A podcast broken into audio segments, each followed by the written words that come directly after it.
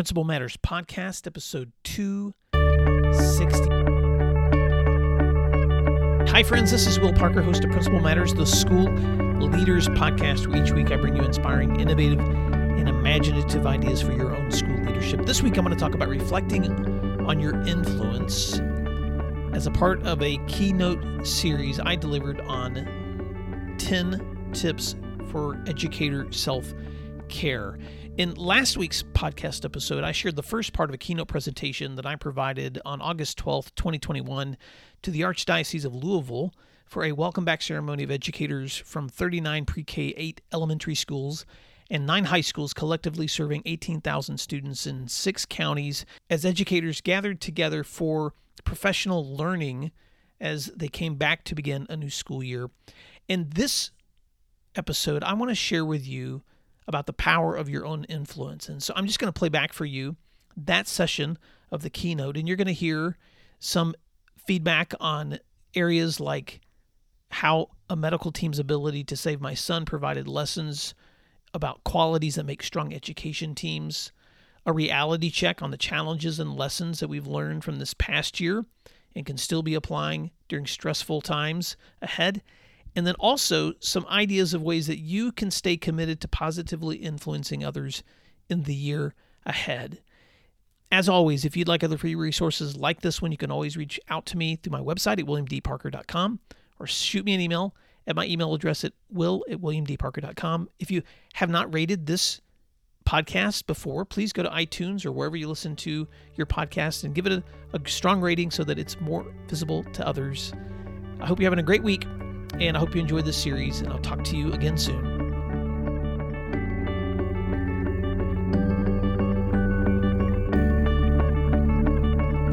What is your name? I was listening to a conversation, and Amanda said, I listen nonstop to true crime podcasts. What is in my mental playlist? And she said, I promise I will not murder anyone. I, I love that. When you look at that list together, let me just say this on the front end just to alleviate any anxiety that this conversation might be creating. Because when I go through that list, I get anxious. Because I start thinking about all those things that I'm not doing right now that I should be doing, or all those other areas that I may be neglecting that I should not be neglecting. In fact, when I wrote this book, I started this book in 2017 and didn't finish it until during the pandemic. The pandemic forced me to finish this book. And as I was wrapping it up with, with the publisher and, and editing it, it was so challenging to go back through a book that I had written about each of these areas and realize which of those areas where I had grown and which of those areas I had gone backwards. And so I, I want to alleviate the stress by telling you that balance is not possible. Okay? Is that all right?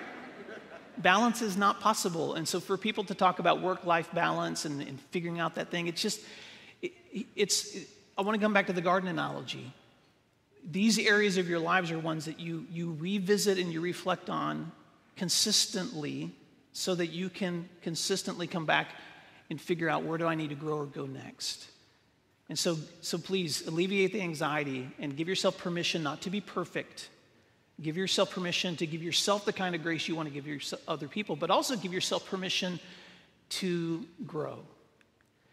And so today I'm going to only have time to focus on three of these areas with you. I want to talk about influence and friendships and, and legacy, just as areas to reflect on with you as you step into this new school year. And I want to begin by first talking about your influence. Uh, in 2010, I had the opportunity to go with a group of students to China. What an amazing trip and if you've never been able to travel with students overseas, put that on your bu- in your bucket list for something to do before you finish this profession. But we spent uh, time in four cities um, for two weeks across that amazing country. And I like to run. So one morning I got up early before the kids and I put on my shoes and we were staying in a city and I uh, decided to get out and do a quick jog before the day and then we pulled together for breakfast. But all through the day, I just I felt, I felt bad. I felt like I was catching a cold. Something was wrong. I wasn't breathing as, as, as well as I would have liked. And it wasn't until the next day when we packed up and headed out of the city and I saw the skies turn blue. And I realized as I was looking back at where we'd come from how polluted the city was that we were in that I recognized that I had been running through a city that was incredibly polluted. I was trying to be healthy, but filling myself with toxins. And I tell you that story for this reason. How many times when we step into our schools, our classrooms, or other conversations, are we bringing something positive to that conversation, or are we bringing toxins into that conversation? In this time that we live in right now, with all of the cultural and political differences and, and how quickly people become outraged, I, I just want to encourage you to choose what kind of influence you're going to be. Make that choice. You can't choose what other people's attitudes and behaviors are, but you can choose yours.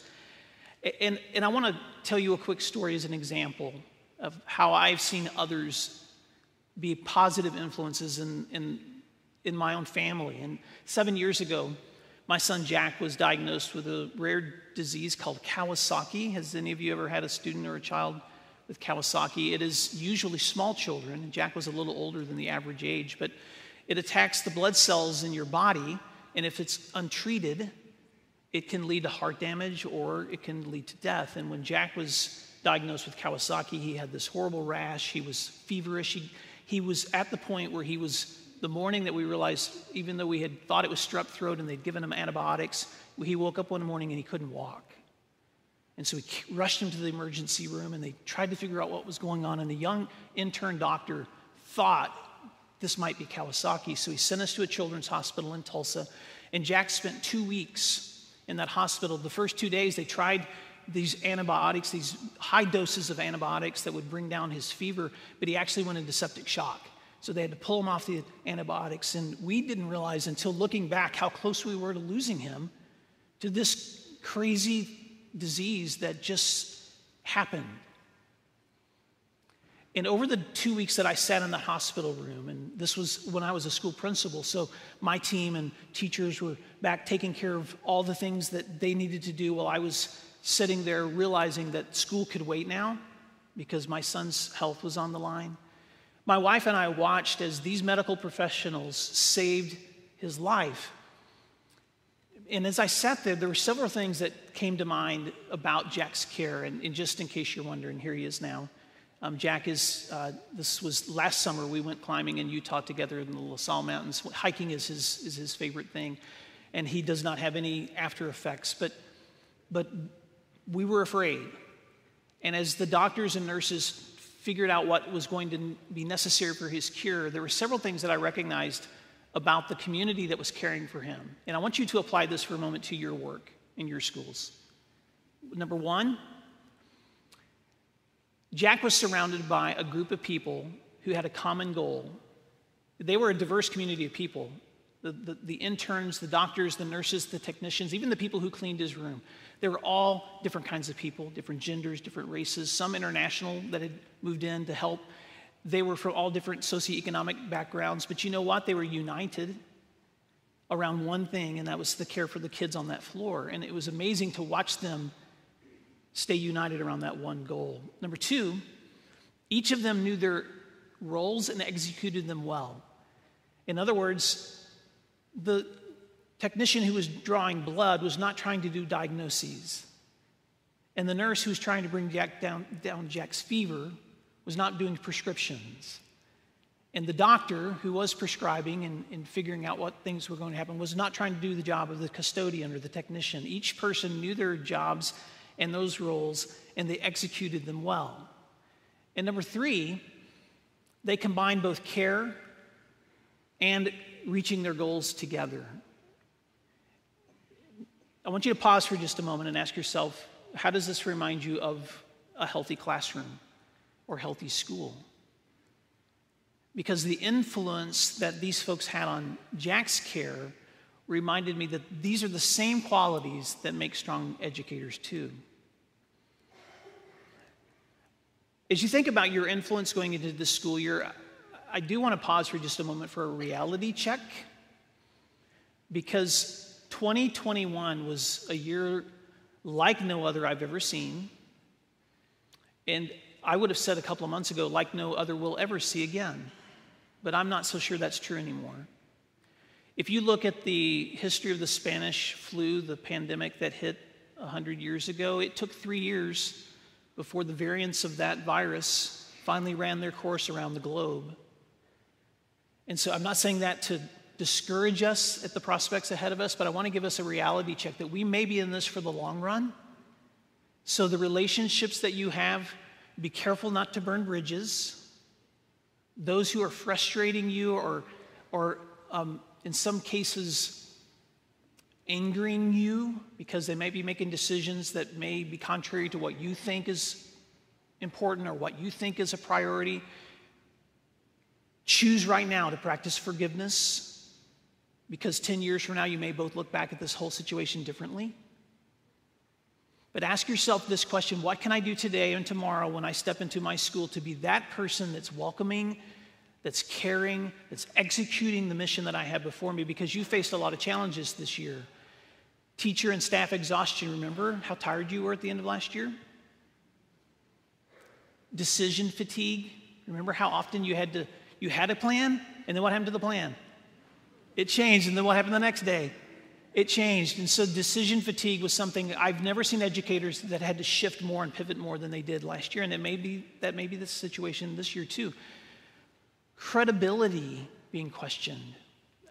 I don't know how many times I've talked to teachers and principals and superintendents and board members who just felt beat up and felt like their own credibility, their own integrity as a person was being questioned to the point of a lot of them considering resignation or retirement we saw a lot of new teachers turned over in, in our areas.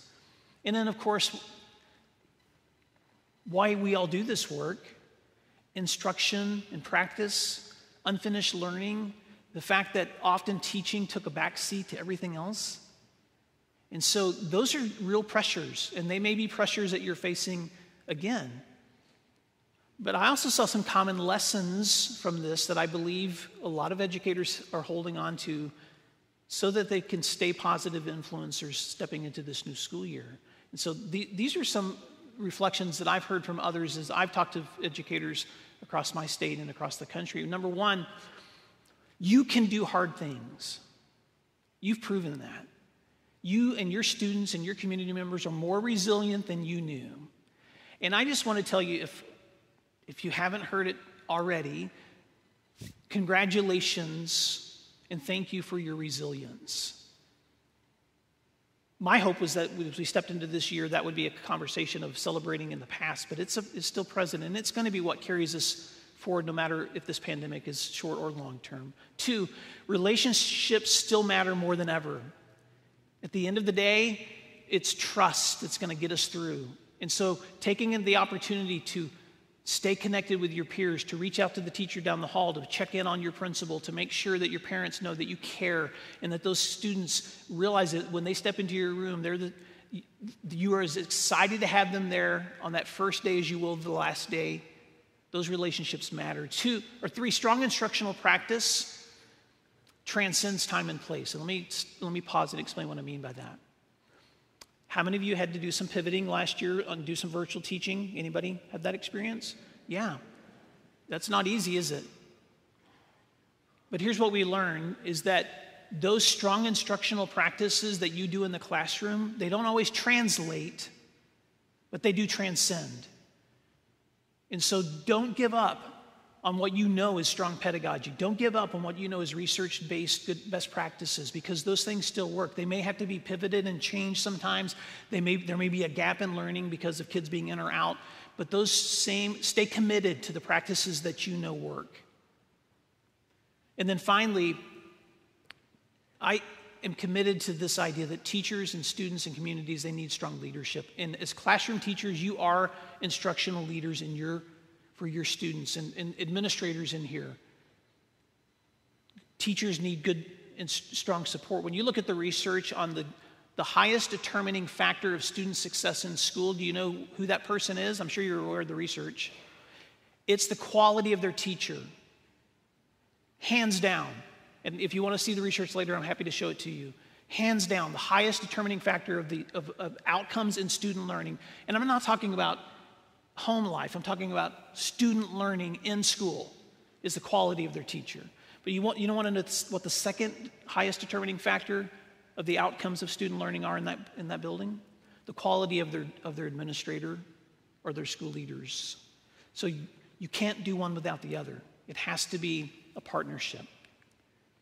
So, how are we moving forward? How, how do we look at this challenge of influence and move forward as positive influencers? I, just want to offer some suggestions.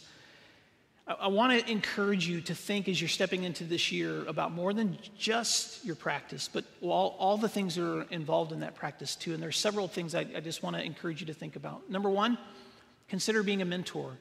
You veteran teachers who may down the hall have a younger teacher who's stepping in, they need your input. And so, even though you may close that door and be the person who's an instructional expert in your room, other people need your mentorship. Two, stay committed to servant leadership. That means when something needs to be done, we're all willing to roll up our sleeves and help.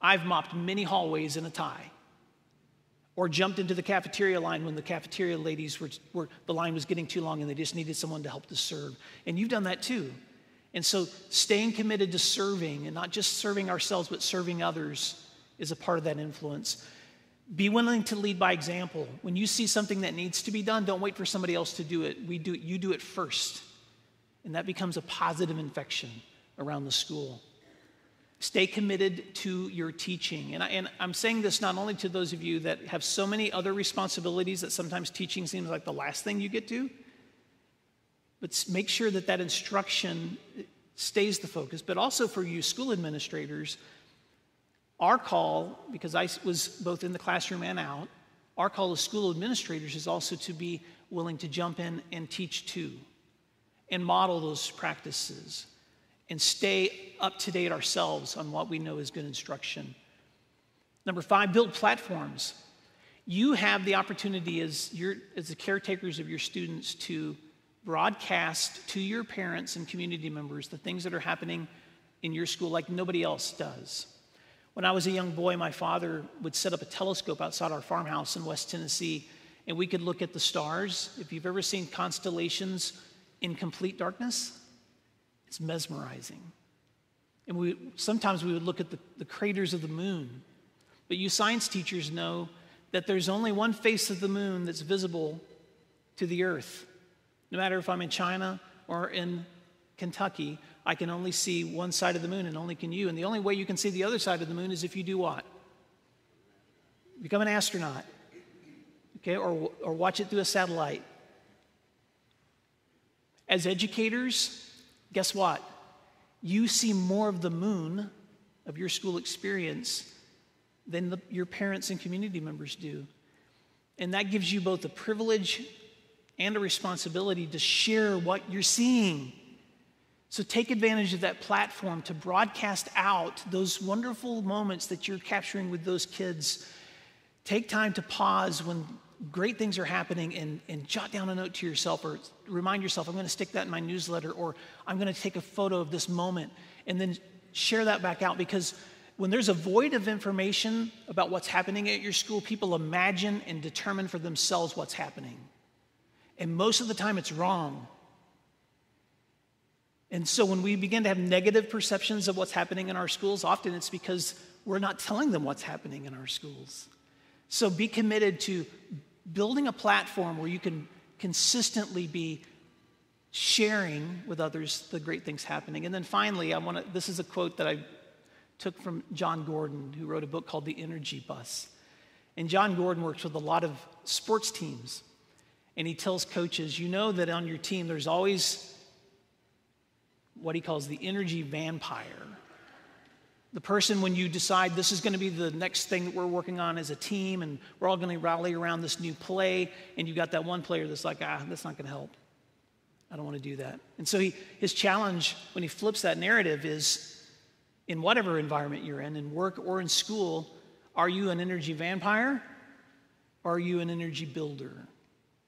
In fact Jon Gordon said one time that a coach friend of his put a picture of a vampire in the locker room and whenever a player started getting really negative, he would write his name beside the vampire.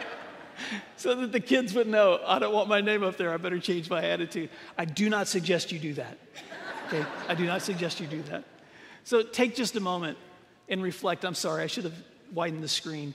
Um, who would you consider some of your bigger influencers? Think back to the people who have brought positivity to your experience. Who are they?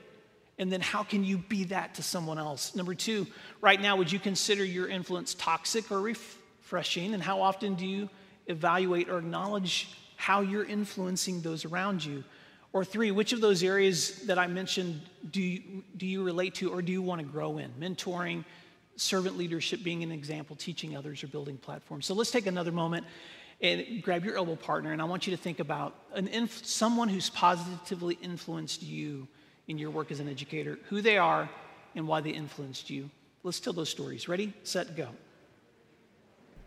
Principal Matters listeners, if you are still with me at the end of this episode, thank you for taking time this week to learn together and apply those questions to your own practice this week. If you think of someone who's been a positive influence in your life, remember what those qualities were like and then ask yourself that question How can I be that healthy, positive influence to those around me?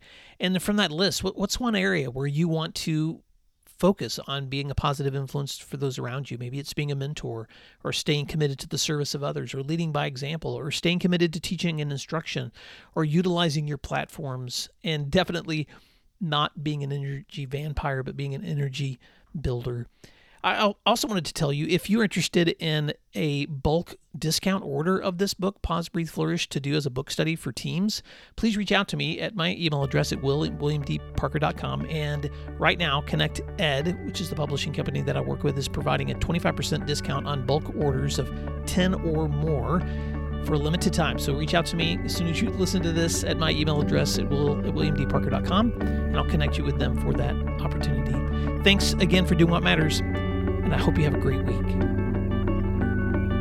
You can find other free resources like this one at my website at williamdparker.com.